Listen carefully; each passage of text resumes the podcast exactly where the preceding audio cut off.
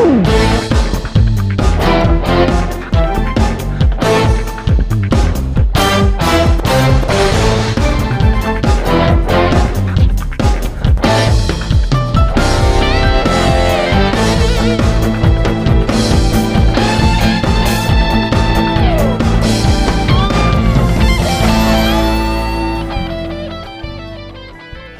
you for listening to the Roundtable Consult, where we discuss political and social issues that matter to you from a spiritual, medical, and legal perspective.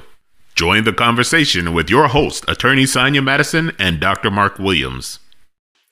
Welcome to the Roundtable Consult. I'm your host, Dr. Mark Williams, and I'm joined by my wonderful co-host, Attorney Sonia Madison. How you doing, Sonia? I'm doing well. We shall see how we're both doing before the end of this podcast. Huh? Exactly. Uh, how was your week? Anything exciting? um, of course, it's always sad when I see that Herschel Walker is leading in the polls. So um, my my heart between that and of course Brian Kemp, my my heart is like, oh my gosh. the midterms are coming up. Um, and, is and he leading say, in the poll? I, I, I got a notification. I got a, a solicitation for donations from um, oh gosh, what's her name? Abrams. Stacey Abrams Stacey. yeah, saying yeah, that hey, we're one percent above according to the recent polls. Help us! Your three dollar contribution can really make a difference.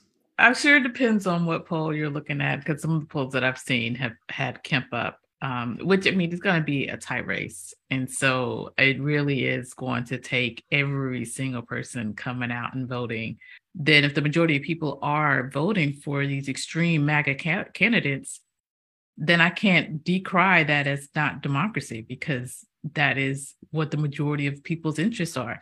My concern is that the majority of people are not voting or that the majority of people's votes are not actually what's being um, per, perceived or, or, relayed when it comes to the actual results. But yeah, we shall see how it plays out. But what's interesting is you've got now Lindsey Graham, and I know we're talking about love here, but that I think that's kind of where we start here.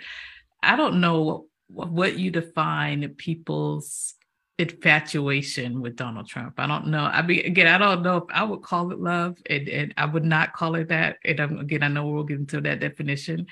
But I, every time Lindsey Graham is talking, I'm like, what does he have on you? Why is this strong, you know, energy that you have to promote everything Donald Trump? And most recently, he has said that oh, Donald Trump could kill 50 people, and it's not going to change the fact that you guys are still going to vote for him or that he still has a significant amount of influence.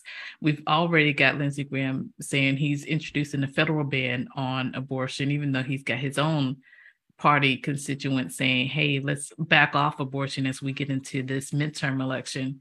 Uh, I, I just, I don't, like I said, I don't understand the MAGA universe, their deep love, if she, if we could call it to transition to our topic towards Donald Trump. But again, to me, that is the threat to democracy is there that infatuation with him. Well, that's a love. I mean, I think the same thing inspires their love for him as that which inspires our love for reality television the drama, the skank, and but all the difference the, is know, one has influence over policy and yeah. how we live. The other is our own volition. But I, I, think you give too much credit to a lot of people in America to say that they actually um, study what the impact of policy is going to be. I think we're much more of a visceral nation and that we're we're ruled by we're moved by our emotions. And and sometimes when you ask someone to articulate why they do something that they do and give a logical intelligent reason for it they're incapable of doing that you know. But what happens is that they're moved by much more moved by emotions and they're much more captivated by and their attention is always drawn in by um, the sensational and not necessarily the logical. The logical always gets pushed to the back burner, which you're, you're right. I think uh, does provide a good transition to our topic today. We're talking about love and marriage yesterday and today. Is it the same as it was back in the days when I was coming, me, me and Sonia were growing up? or is it is it different today amongst today's generation? I'm excited to have join us today uh, my own little relationship expert, young on the young person side. this is my son, Demarcus Williams. He is a 28 year old male who has now been married for two years, which I think, frankly, I don't see that happening much in today's society. People you don't getting, see people getting past two years? No, no, no, no. getting married. Cynicism. no, getting married at 28. You know, in my generation, when I came through, you know, you went to college, you got after you graduated college, the next logical step was you were going to get married. And so people were getting married at age 23, 20, uh, 24, 25, somewhere around there. And now it's like they're in their 30s and late 30s and 40s before they even start getting married. So, so me like, and Mark are not of the same generation, just right there. well, you and Demarcus are not of the same generation either. So let's say it that way. so we well, had thanks to have... for joining us, Demarcus. Yeah, of course. It's good to see you, Sonia. you too, as you, well. You too, Dad. Good. ah, nice haircut. I like that. I like that. Nice haircut. Thanks. Um, so I was what prompted this is I had a conversation earlier this week in the operating room. One of the uh, one of the personnel in the operating room was. We're gonna skip over the fact that you're not focused on the operation, but you're conversing. Just have con- casual conversation. You know, patients waking up, going to sleep, whatever. You have yeah, to do yeah, something yeah. to pass the time. But I asked, you know, you have big plans this weekend. I guess she must have had plans to go visit a friend who was getting married. I'm like, wow, they still do that these days, and they still get married. Wow, go figure that. And um, and so she made mention. I don't know how old she is. Probably probably around your age, and she was saying that a lot of people are getting married around her age, but I was shocked to find out that she had already been married and divorced. And, and one of the reasons was was because her husband was unfaithful. She forgiven and you know came back, and so we know it's the man's fault. It's usually is. that's what we say. that was yesterday, but today, just as many women are tipping out as men are tipping out, and so um, so the question is, is you know, two questions I guess I would start from right now is is is love a prerequisite? Is it still for marriage? And and and and is it still a prerequisite, or is it marriage a thing of convenience? You've heard First the saying. Of all, when was love ever a prerequisite? Because there used to be arranged marriages. There, you look in the Bible, love had nothing to do with a lot of the marriages that are uh, mentioned in the Bible. So, I mean, I know we usually refer to you as someone of ancient times, but how far back do we? I mean, but I, I do want to make sure we're also having a realistic conversation about love because perhaps there's been an ideology of what love is without actually talking about what love actually is in real life. Yeah, yeah, that's. I mean, that's that's a really good point. I think that um, you know, I I don't know about historical context, but you know, I think for you know today's terms in like 2022 i feel like love is even more of a prerequisite than it was back then. And that's why you're seeing people getting married later and later in life and not necessarily you know staying with their high school sweethearts for uh, for years and years. Um, and uh, realizing you know i think the, the generation of you know swipe culture there's so many options you know it's, it's hard to um, for, for people to really settle down and, and, and make a decision with with one soulmate, you can say. And so I think that um, love is even more of a prerequisite, especially with all the different ways uh, that you can make a career uh, today and uh, that, that weren't available back then. Um, and so I feel like it's even harder to, to find uh, someone that you might be compatible with these days. That's interesting perspective because um, I'm reminded that I had an aunt who told me once, she said, you know, we probably, she and her husband may not have stayed married if they hadn't moved away from their hometown. Because, you know, and, and I think just, I think it was a piece of wise advice because she realized that, and like so many of us do, that sometimes love isn't enough to keep you in the marriage sometimes it's it's a thing like I don't have any options, you know, because if I had options, I might have left sooner than I than I did, and may have even missed out because of a circumstance. Because as I mentioned earlier, we're so moved by our emotions and and so driven by those that we sometimes make rash decisions. And those rash decisions are based solely on that moment and are not necessarily given the amount of contemplation and thought that is required to make lifelong decisions and so um, I think behind the message of it was that she was glad that she had moved away from her family because, and that she's in a place where only uh, she and her husband were there, so they had to learn to depend on each other and not necessarily fall back on family members.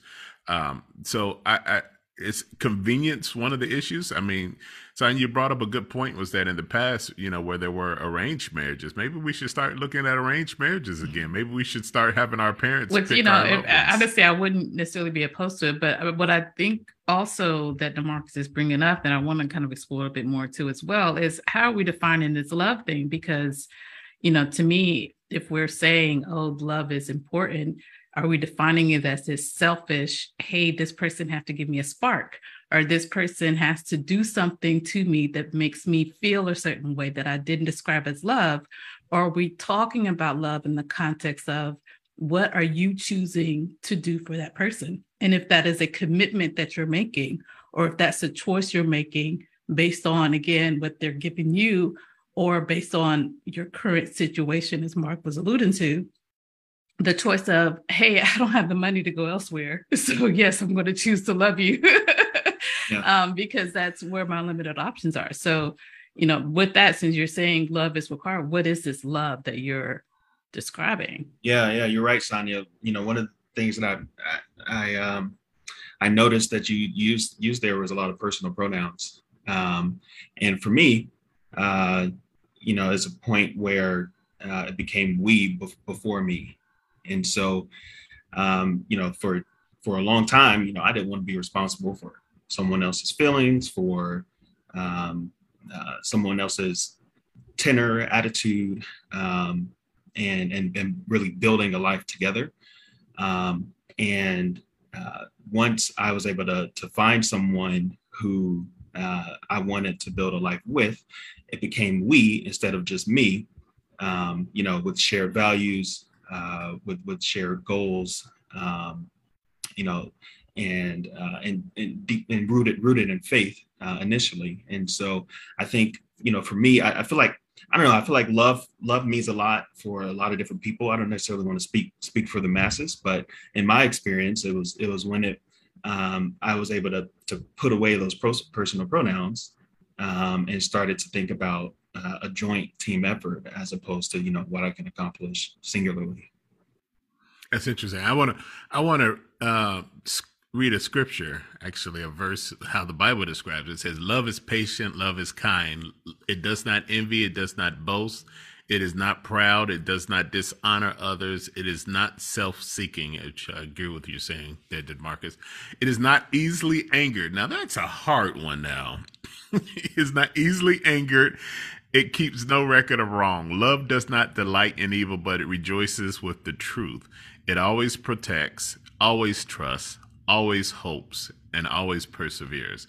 That's a tall order to measure up to for love. I mean, you can first of all, first of all, when you say love is patient, that that that in and of itself becomes uh, becomes a challenge for many of us, because most of us, and particularly in today's society, as you mentioned, that one personal pronoun that we always, uh, the ones that we like is I, me, and mine, and um, those are um, seem to predominate our thought today. Everything, and I always made a comment before saying that selfies are killing America, and that is that uh, our self-centeredness is is is causing um, a destruction not just of romantic relationships, but even in relationships in general, whether they're brotherly or they're professional or, or, whatever they are, we have a deficiency of altruism where we uh, unselfishly devote ourselves to somebody else's welfare. And I think, at least from my perspective, the first um, prerequisite for uh, considering love is that one, you consider the other person more than you consider yourself. And that's a tall order for a lot of people because in order for me to consider you most often, I have to consider what's my benefit in it. Yeah, but you know, I think it's it's a two way street, right? And so, um, you know, someone's partner should also be considering you uh, but before them, and and that's where I think you know there's a lot of times there's a disconnect whereby um, you know people always say you know compromise and you know all this, but I, I think that you know if if you put um, the needs of your partner ahead of your own, it actually becomes the needs of, of, of both parties. Um, and so, you know, I think that, uh, you know, it, it, might not work if, it, if it's a continual kind of one way relationship, but, um, you know, as long as there's reciprocation in that way, uh, I think, you know, you, in the grand scheme of things, that it it works out. Well, see, that's where I think is the flaw is that I think people are expecting at every point of the relationship that there's a reciprocation happening. But let's be real, the reality is the beginning of relationship, it's going to take someone making the choice to say, I am not going to be selfish anymore and I'm going to look after your needs. I'm going to choose to love you. Someone has to make that initial choice. And so, what even brings about you making that choice? And that's why, again, the title is about what love has to do with it. Because, one, the question is what is love but if we are saying love is those things that you articulate in the bible those are all choices that we have to make to to to, to do with anyone whether that we're reciprocating that or not and so in that in that context again i think when we're talking about marriage one i mean is it about again that person reciprocating to you for you in order to have this love or this marriage but two i feel like we're ignoring particularly when we talk about marriage, I know this can be a topic for another day, but we're ignoring the politics of marriage. I mean, again, when you're looking again back in the Bible, arranged marriages were happening and they were even by God. God said, told Homer, I want to believe, you go marry this person. And even after Hagar did all the stuff that she did to Homer in terms of cheating and all that kind of stuff, and all the stuff that Homer did to her. I'm not going to say Homer was this completely. Of course you're not going to, because yeah, that's not the never reality. let the man get out scot free. Well, that's not reality. You you got two imperfect people coming together. Um, but again, there's supposed to be this overall trust that hey, God put this together. I have to trust that this person is who I'm supposed to be with, and then choose to love that person, whether that is reciprocated or not. And I think to some degree, you know, my, I used to say this a lot uh, people feel as if once women in particular were more empowered or more, I guess, demanding, and I hate these word demanding, but I guess more vocal about some of the needs that they would like in a spouse, the whole dynamics of marriage changed. And, mm-hmm. and so again, your thoughts on that, because I know again, you guys seem to be talking as if this idealistic view that, oh, as long as everyone loves each other, I mean, that's what has changed. But let's be clear that love thing has never been the reality of the world. I mean, there's always one person that is a little bit more selfless than the other. And it's always, again, you're going you're not always going to feel as if how you define love or how you want love to be received is what the person is giving to you and that doesn't mean that person isn't loving you you're just not receiving it in the manner that you feel like meets your needs so again, in all this context, I think we're we're still not talking about why again people view either love or marriage different over time. Well, I, I think you, you you hit the nail on the head because most of us want to fall in love, and fall is not. I mean, love isn't something that you fall into. You you said it. It's a choice that you make, it's a choice that, that you make that but says, it's a choice you make even when that person is not reciprocating. I mean again exactly. someone is making the choice without that reciprocation because you got two people going into it cautiously with their guards up saying hey what does this person offer for me? and vice versa. Yeah every, everyone might not need that reciprocation though. And so you know i think that, that that's why i don't necessarily like love the question like you know what's what's the definition of love? Is because everyone expresses love differently and everyone receives love differently and what matters for for one person um you know might not matter matter for the next one and so it, it's a choice you know I, I, I I do believe that that it's a choice, and I think that it's uh that it's progress, you know, over um, over time. But um, you know, for what works for me won't work for the next person. I'll tell you that. so and that and uh, I just just I think the answer to everything is just find yourself a selfless person, right? So yeah, good luck with that. that may be why it's changed over time too. Good luck with that. Well, so the, the issue then becomes so what you've been talking about, or at least alluded to, was this whole issue about different love languages, and that you know I know there's a book out there talk about the five different love languages, and I don't want to I don't want to constrain the conversation to that, but the point is is that people communicate and receive love in different in different methods in different ways, and so I may think that I'm conveying to you uh, the fact that I love you. But if you don't receive love in the way that I'm giving it, no matter how much I try to convey it to you or communicate my love to you, you're not going to receive it. And then, frankly, when you respond back to me, they're like, I don't believe it. I don't feel it. I don't feel the love. Then do I have the right then to get upset? Why don't you feel the love? I keep telling you, I keep showing you this X, Y, or Z that I'm trying to love you. And then you turn around and you say, well, I don't receive that as love. And, um, but we get angered about it and and the scripture there says love is not easily angered so we get angry because you know you're not receiving and again, my it's love. a selfish anger. It's a selfish anger. If you're angry because you do not get the love that you're feeling you are owed deserved or whatever reason that's a selfish reason. But i'm but again i'm not disputing that. I'm still saying that's typically what is looked at at the beginning of any relationship so if you're saying, oh, love is required for the relationship, but at the same time, we're not again making it clear that okay well at some point though you're going to have to choose to love this person regardless of whether you feel like you're receiving whatever love that you um, are deserved or owed then that's why i'm saying mm, then is the love important? Or is it really more so about okay what is it that I'm wanting to have from a spouse? What is it that I'm seeking from this companion? And is that person giving me what are those specific things that I so require? Because again, to your point, if they're giving you love, whether you see that or not, you can't deny that they're giving you what they qualify or quantify as love. But that's not what you're asking. You're asking for something a little bit more specific without either articulating it or putting that expectation on that other person. So it, it so it's safe to say that every relationship starts off selfishly. Yeah, I, I mean, think that is self safe to say, but then say it. You know, okay. let's not. yeah. So what happens? Because when we're there, then requires okay. Well, then what is your selfish desires? Because that to me then is what we're saying is the requirements. Each individual selfish desires are being met. Mm-hmm. And so, can we watch then the evolution of a relationship?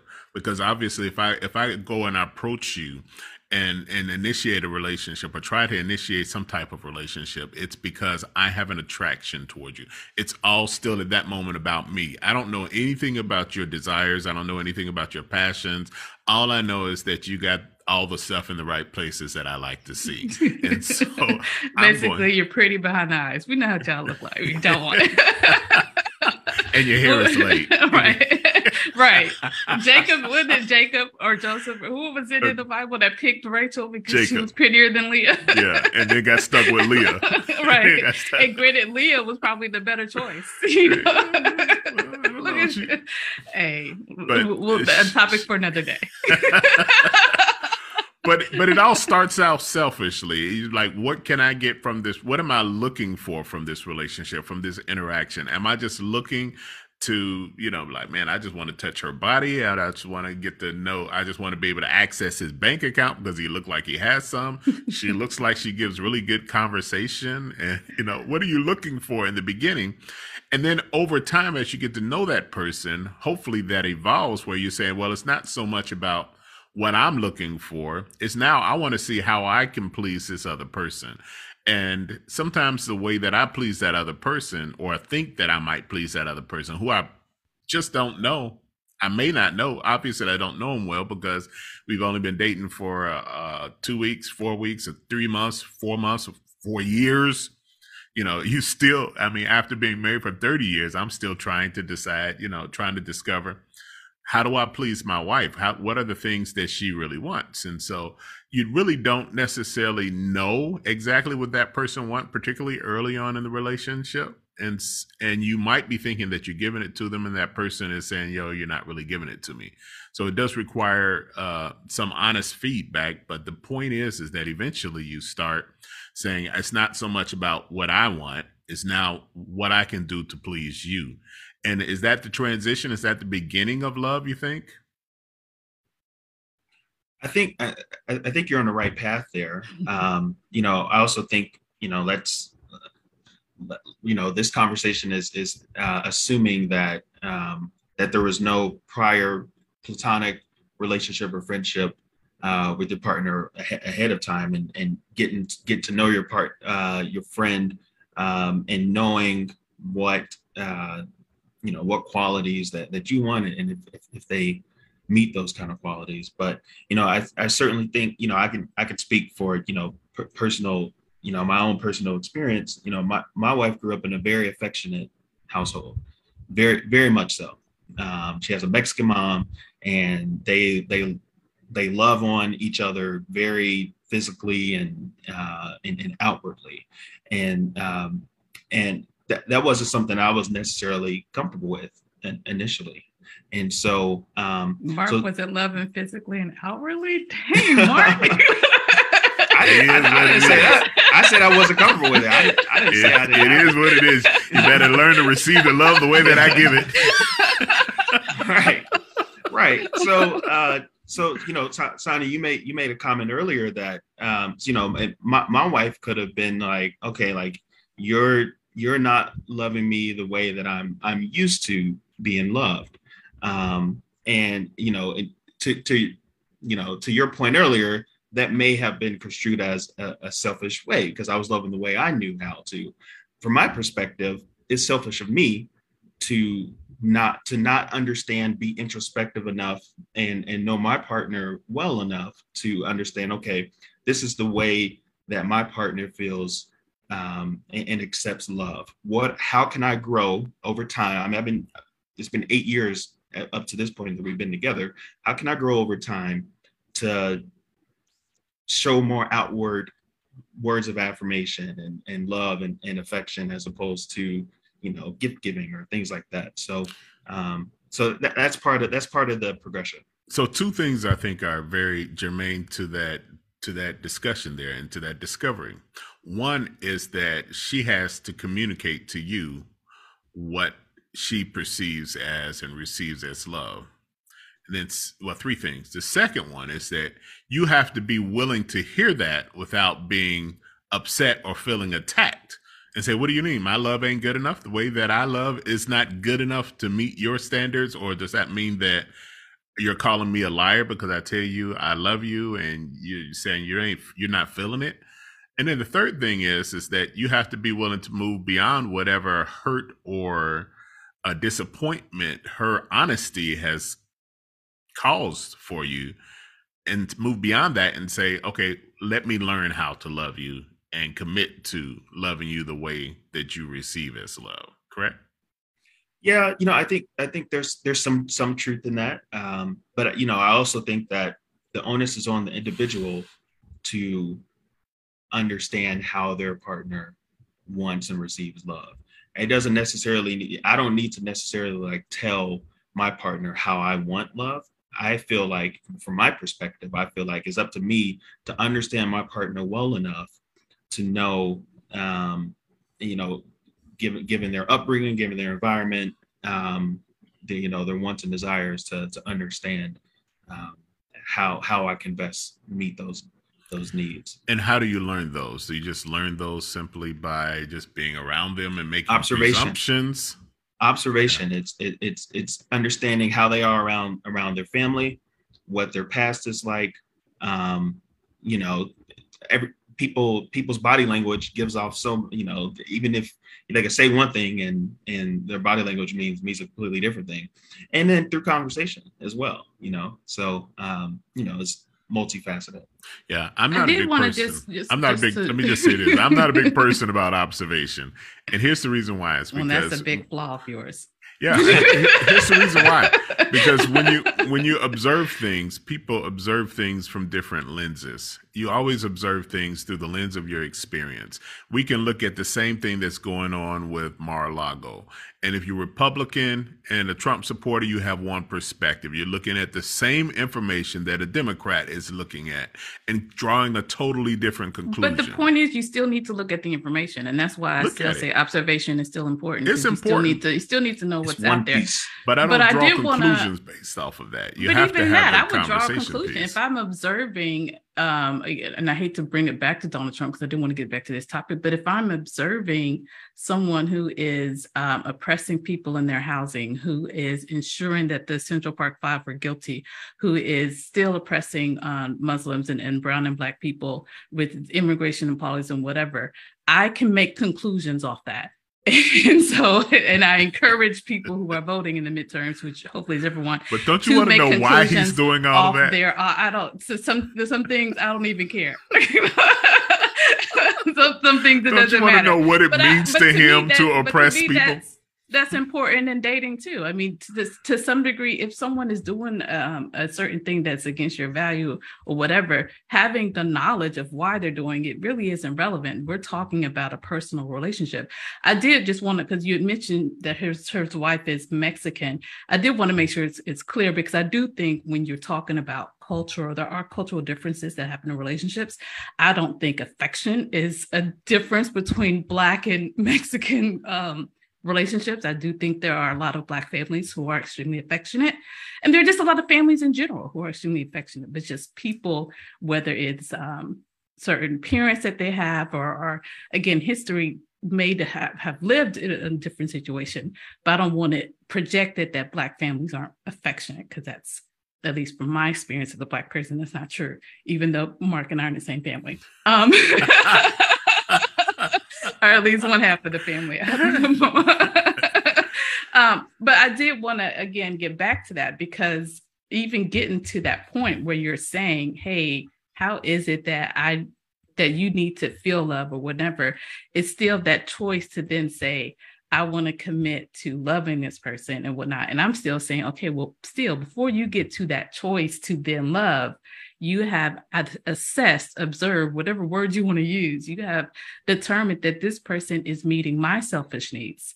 So then I want to now make the choice to then, you know, give them what it, what I feel like they need. And I'm just saying that to say, I think oftentimes, again, when we're looking at history, first of all, women didn't have a lot of choices as to who they were dating, but then there were also a lot of arranged marriages happening. And, and again, I'm not saying arranged marriages is bad because I do think if you have two parents who are, are two sets of parents looking out for the best needs of their children, then all this stuff that we're talking about as we see in age is discussions that then you know the parents are having and and, and i'd imagine the parents would observe into that potential mate but i am saying what i think often has changed over time is again we are exposed to more, we have more desires, we have more choices. And so, what perhaps was deal breakers now were not deal breakers then. And so, they got to that choice to commit sooner than we're getting to it now. Yeah. Yeah. I think it's certainly, you're right. It's a choice to commit. And the question is, is when you commit, what are you committing? Um, let me ask this question. So there are people, and I ran into this one lady um, in DC, in Vegas once, and uh, we were at the crap table at the, at the blackjack table together, whatever, and just started talking. She was like, "Well, yeah, I'm here with my boyfriend," but she said she was before she had told me that she was married, but she was in Las Vegas with her boyfriend, and I'm like. Does your husband know that you're here with your boyfriend? And she's like, Yeah. I was like, wow, that is interesting. Uh, and so it it made me realize this was a young young lady, probably in her twenties, made me realize that there's a generational gap about what people deem as acceptable. Uh, in my in my definition, you can't tell me you love me and you still want to go around and sleep with other people and you're still going out with other people. It, it might, your generation cheating is no new concept. Okay, it's, it's, but some women have been dealing cheating. with adultery for years. But and, and but, but I'm not getting at the cheating aspect of it. I'm just saying, even if it's acceptable, even if you have in in situations where there's an open marriage, it's hard for me or open relationship. It's hard for me to imagine somebody saying, "Hey." I love you, but I'm gonna go sleep with this person over here. I'm going out of town with this person, and, and we go have a good time in Vegas with this with my boyfriend. So see when I get back. Um, but you know, there are some people who process that stuff and will think like, "Oh, there's nothing wrong with that at, at all," and then they'll be like, "I love you, see you."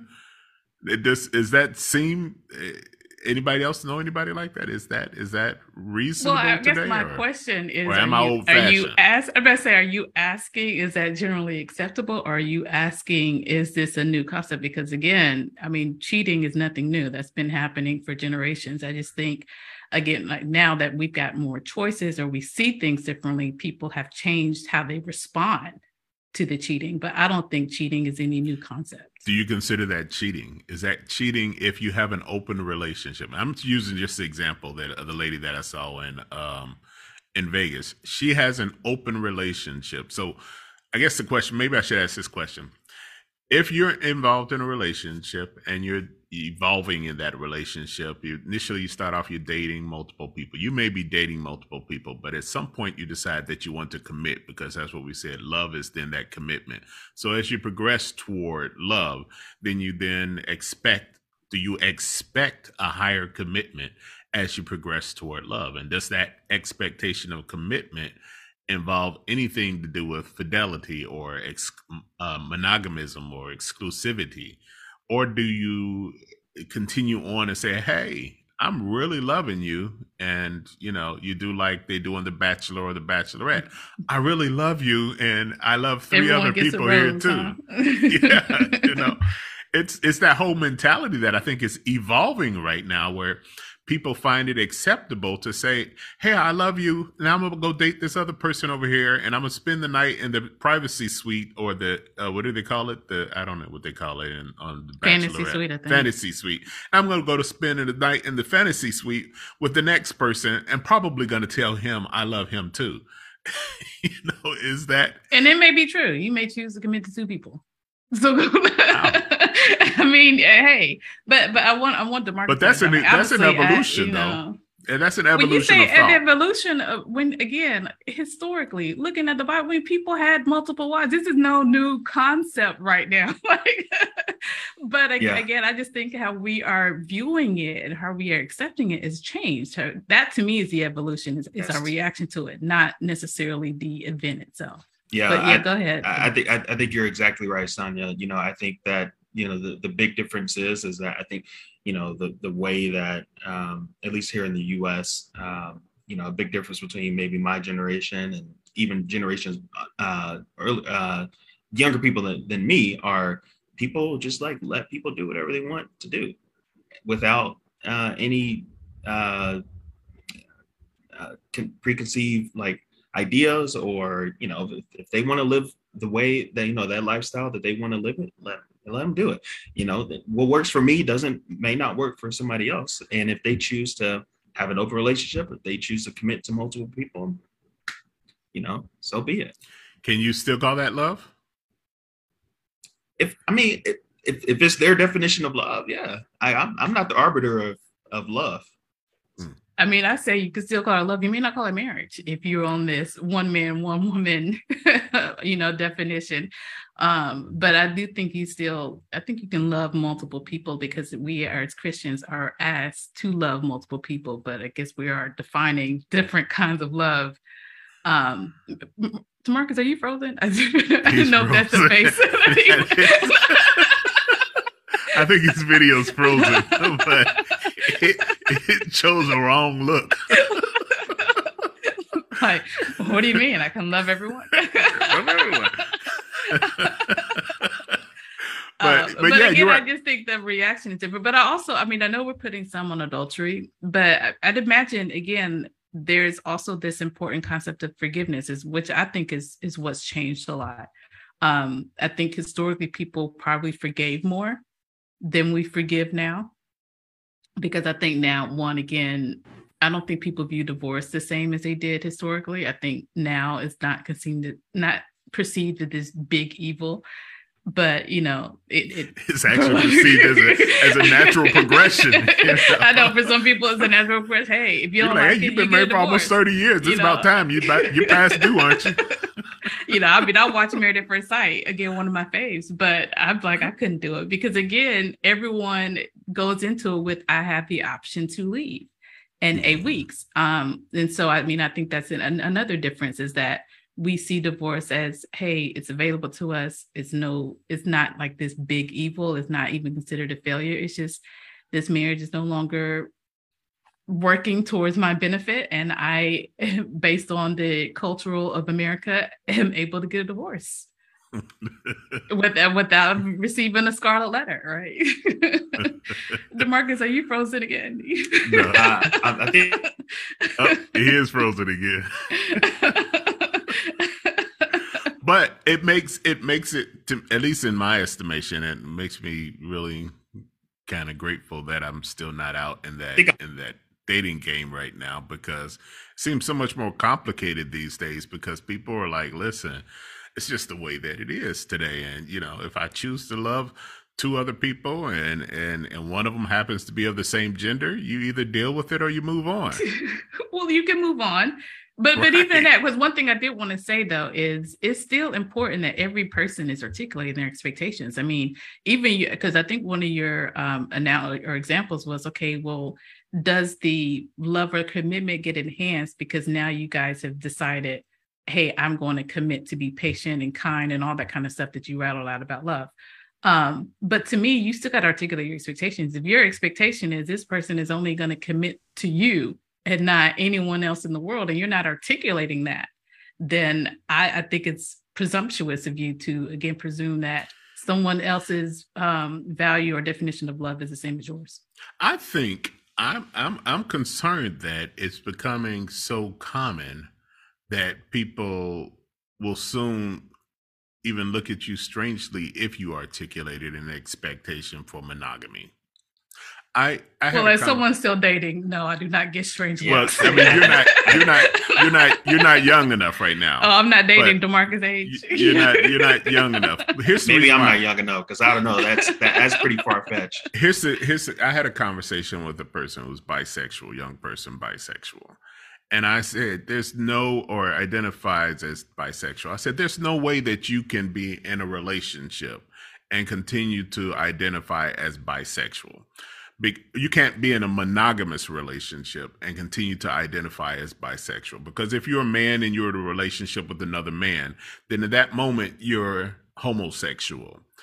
If you continue to say i'm bisexual even though i'm in this monogamous relationship with a man all you're doing is reiterating to your partner that you really desire something that he can't give you.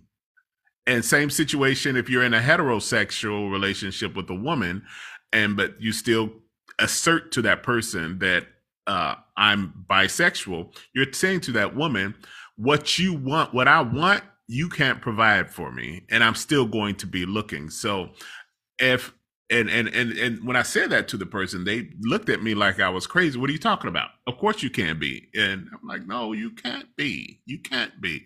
Not if you expect to have a monogamous relationship because you're telling that person that I still want something that you'll never be able to give me.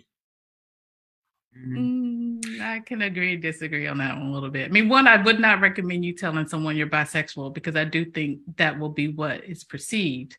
But now, if that person knows that you have dated both sexes, but that person has then said, "Hey, I want to commit to you," I don't know if I'd say, "Oh, you you're not capable of just committing to me," because that to me is an argument you can make to a heterosexual male. Oh, you're not a capable to just one female. You got to have five or six, you know. you know, because I mean, again, I don't want to just presume that your sexual orientation is going to dictate our marriage either. Now, again, if you're telling me you're you're gay, then I should know you and I don't need to be making a committed relationship, right? I'm not the person that, you know, that is a whole nother conversation. But if we're already in a relationship and you are expressing a commitment to me, and I know that in the past, whether it was before me or while we were dating, that you were with someone of the same gender. Now, again, I don't, it may not be for me, but I'm not going to tell that person, hey, you cannot commit to being with one person. Yeah, Sonia agreed to disagree. I'm I'm gonna go ahead and disagree. So yeah, I think there's uh, you know, just to put it in very simple terms, you know, I can equate that to saying like, oh, I like to eat cake, but also like to eat pie. um, that doesn't mean that like if I'm eating cake right now, pie doesn't also satisfy me, um, or, or, or, only cake satisfies me. Um, and so I think there are I don't know. Uh, am I frozen again? No, you're, no, you're good. That was just my look. Like, what are you talking about? oh, sorry. But, uh, no, Marcus, you see still that look though. I mean, so. no, yeah, no, yeah, I know. Yeah, no, I don't, I don't, I don't think so. Because I, I mean, you can, you can make that same argument, and you know, why do, why do people, why do heterosexuals cheat with the, with the opposite sex? You know, it's like saying, uh, you know, my wife doesn't satisfy me, so I'm going to find someone else to satisfy so, me. So here's the difference. The difference is, is that when you commit to cake and you say that I'm going to be monogamously committed to cake, then if you continue to tell cake, but I really in the back of my mind want pie, then cake is never going to feel sufficient. Yeah, but that's the same you. with with heterosexuality as well. Exactly. So right. when I don't commit, continue to so, tell me that you're straight either. Eh, well, here's the here's the point: is that when I commit to a heterosexual relationship, monogamous relationship, or to a heterosexual relation marriage, I'm not going to tell my wife that, hey, I'm still attracted to other women, though.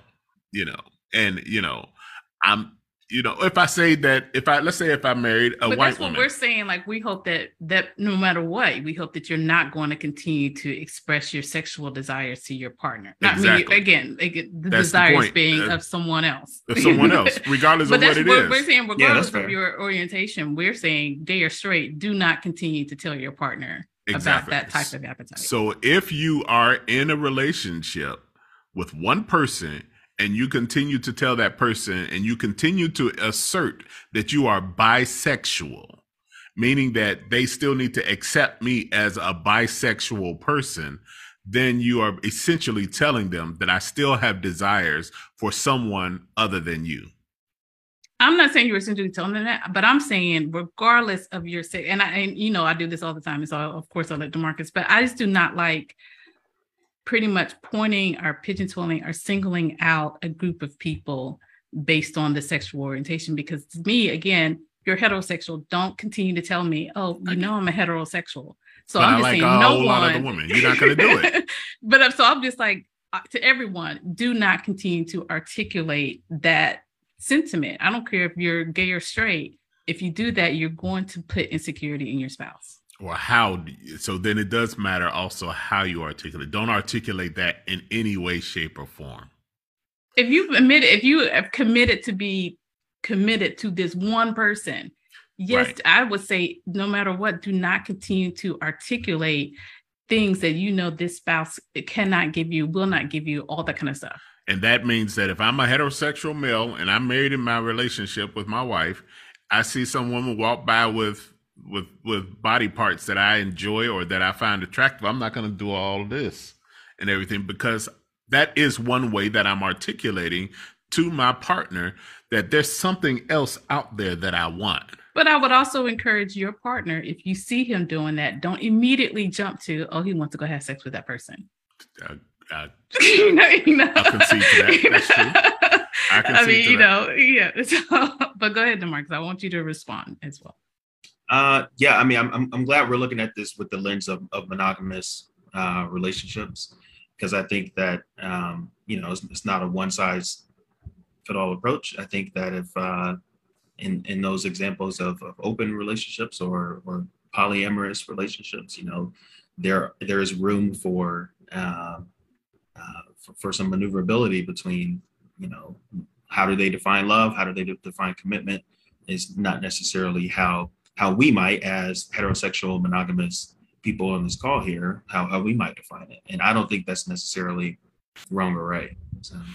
Well, I think that's good. That sounds like a good way to conclude this, because we what happens is, I mean, how you define love, how you define love is between the people who are in, in, in engaged in that, and the only way that you can really get to establish uh, what really means love and is articulated or demonstrated, received as love, is through observation and communication. And sometimes that communication is not the easiest thing to do to tell somebody you're not loving me the way that I want to be loved. well, hopefully you don't say it that way.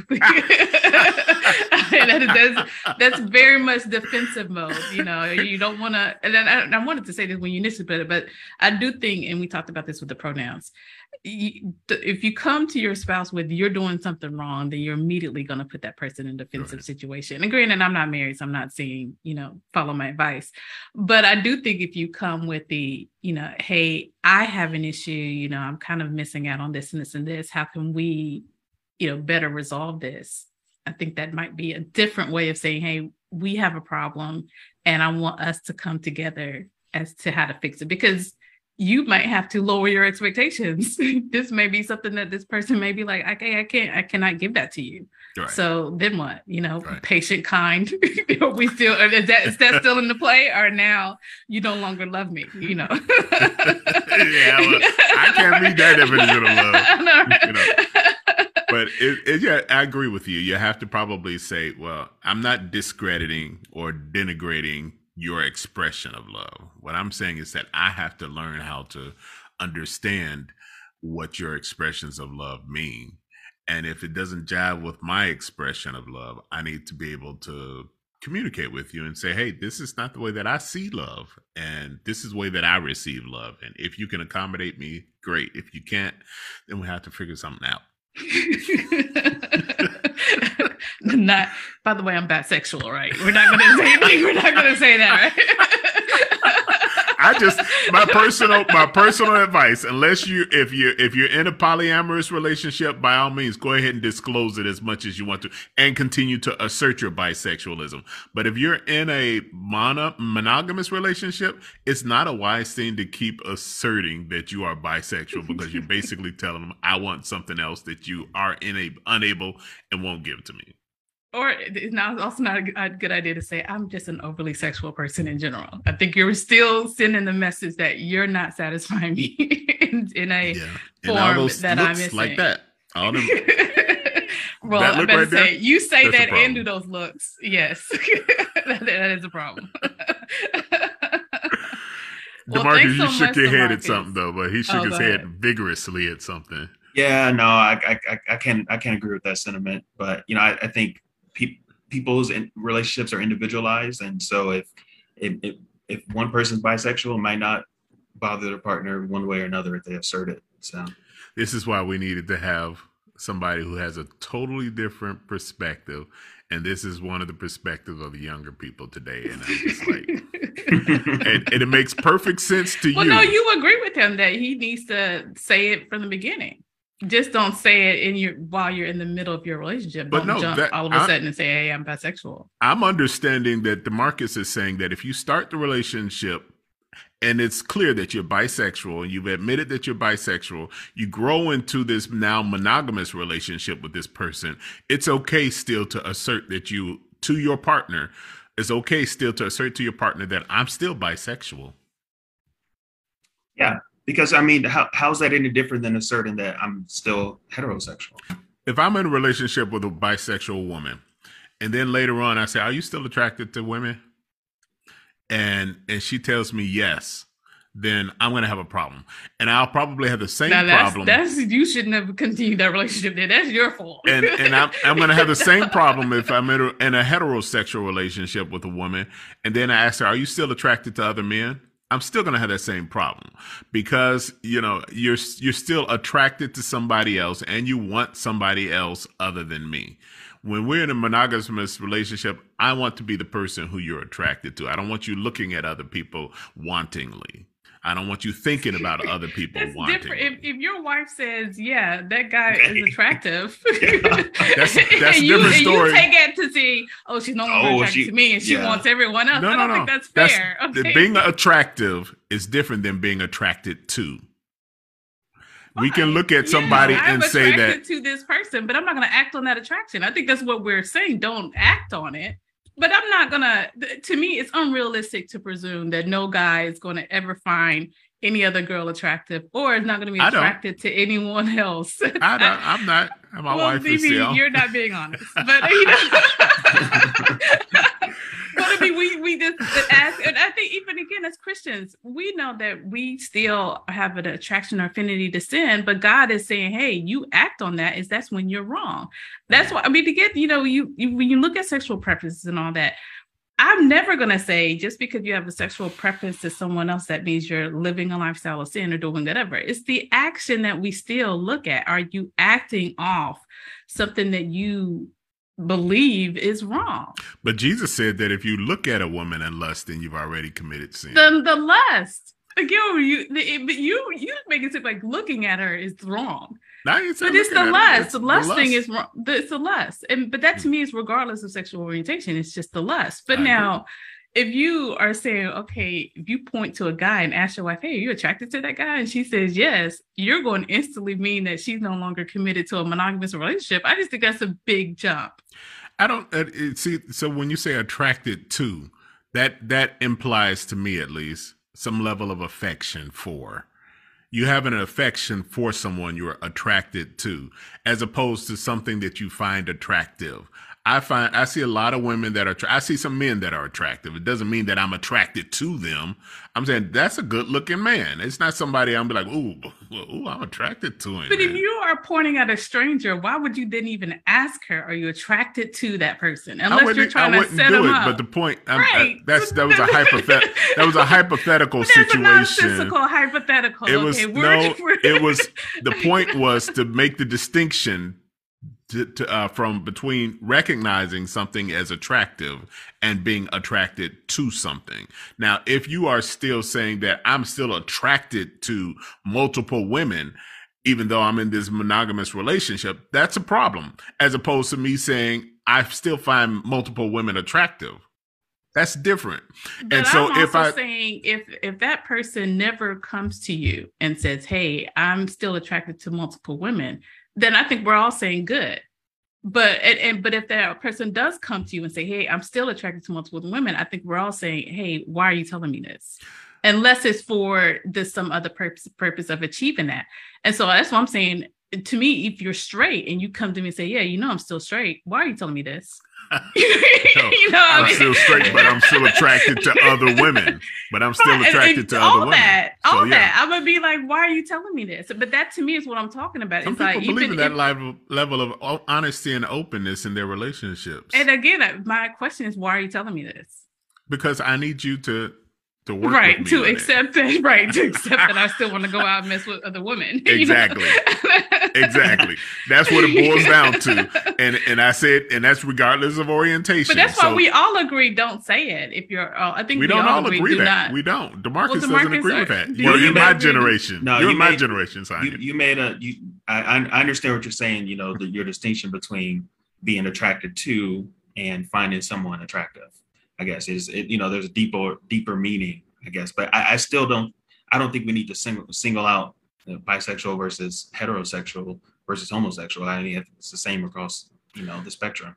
Well, so, the, the it, yes, the response not, is the same. The response is keep, go, the response keep is the same. me your sexual orientation. Yeah. The only the only difference is the only difference is is that if you because if you're it's bisexual and it's making that assertion is a lot different than being homosexual and making that assertion and heterosexual making that assertion. What's unique about bisexualism and uh, bisexuality that's different from homosexuality and heterosexuality is that you can affirm your heterosexual, regardless of what reason why you're doing it. You can affirm. No, no, no, no. But that's no, what I'm saying. No, you can't. Say, you can't. You can't. Regardless of what reason you're doing it, you can affirm your heterosexuality with your monogamous partner. You can. Uh, affirm your homosexuality with your monogamous homosexual partner. But if you are in a monogamous uh, bisexual relationship, you cannot affirm that. I would just say to me, the only thing you should be confirming in your marriage or in your exclusive relationship is, hey, I am still attracted to you. Period. That's the only thing you need to be affirming. We agree. And, exactly. But to me, a bisexual person can say the same thing. Hey, I am still attracted to just you. Right. And so they shouldn't be saying, but I'm still bisexual. Because if you still say I'm and nor should you still be saying I'm still heterosexual. Don't I, say I that either. I agree. Don't still be- I agree. I agree. But what I'm saying is that you can you you you remove all doubt when you say I'm still bisexual. Then if you bring in, hey, I'm still having a certain sexual preference, you bring in the doubt of monogamy. That's my point.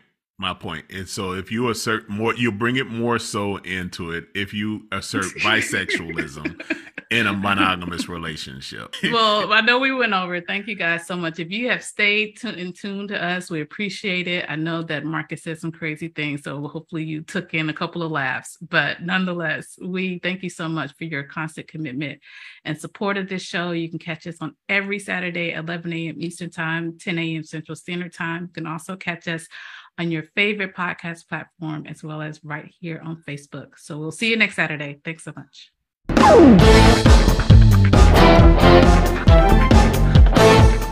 This has been another episode of the Roundtable Consult. Listen to this or other episodes at your convenience on your favorite podcast directory or listening app. Or catch us live every Saturday morning, 10 a.m. Central Standard Time, 11 a.m. Eastern, at facebook.com forward slash roundtable consult. Tune in live and join the conversation.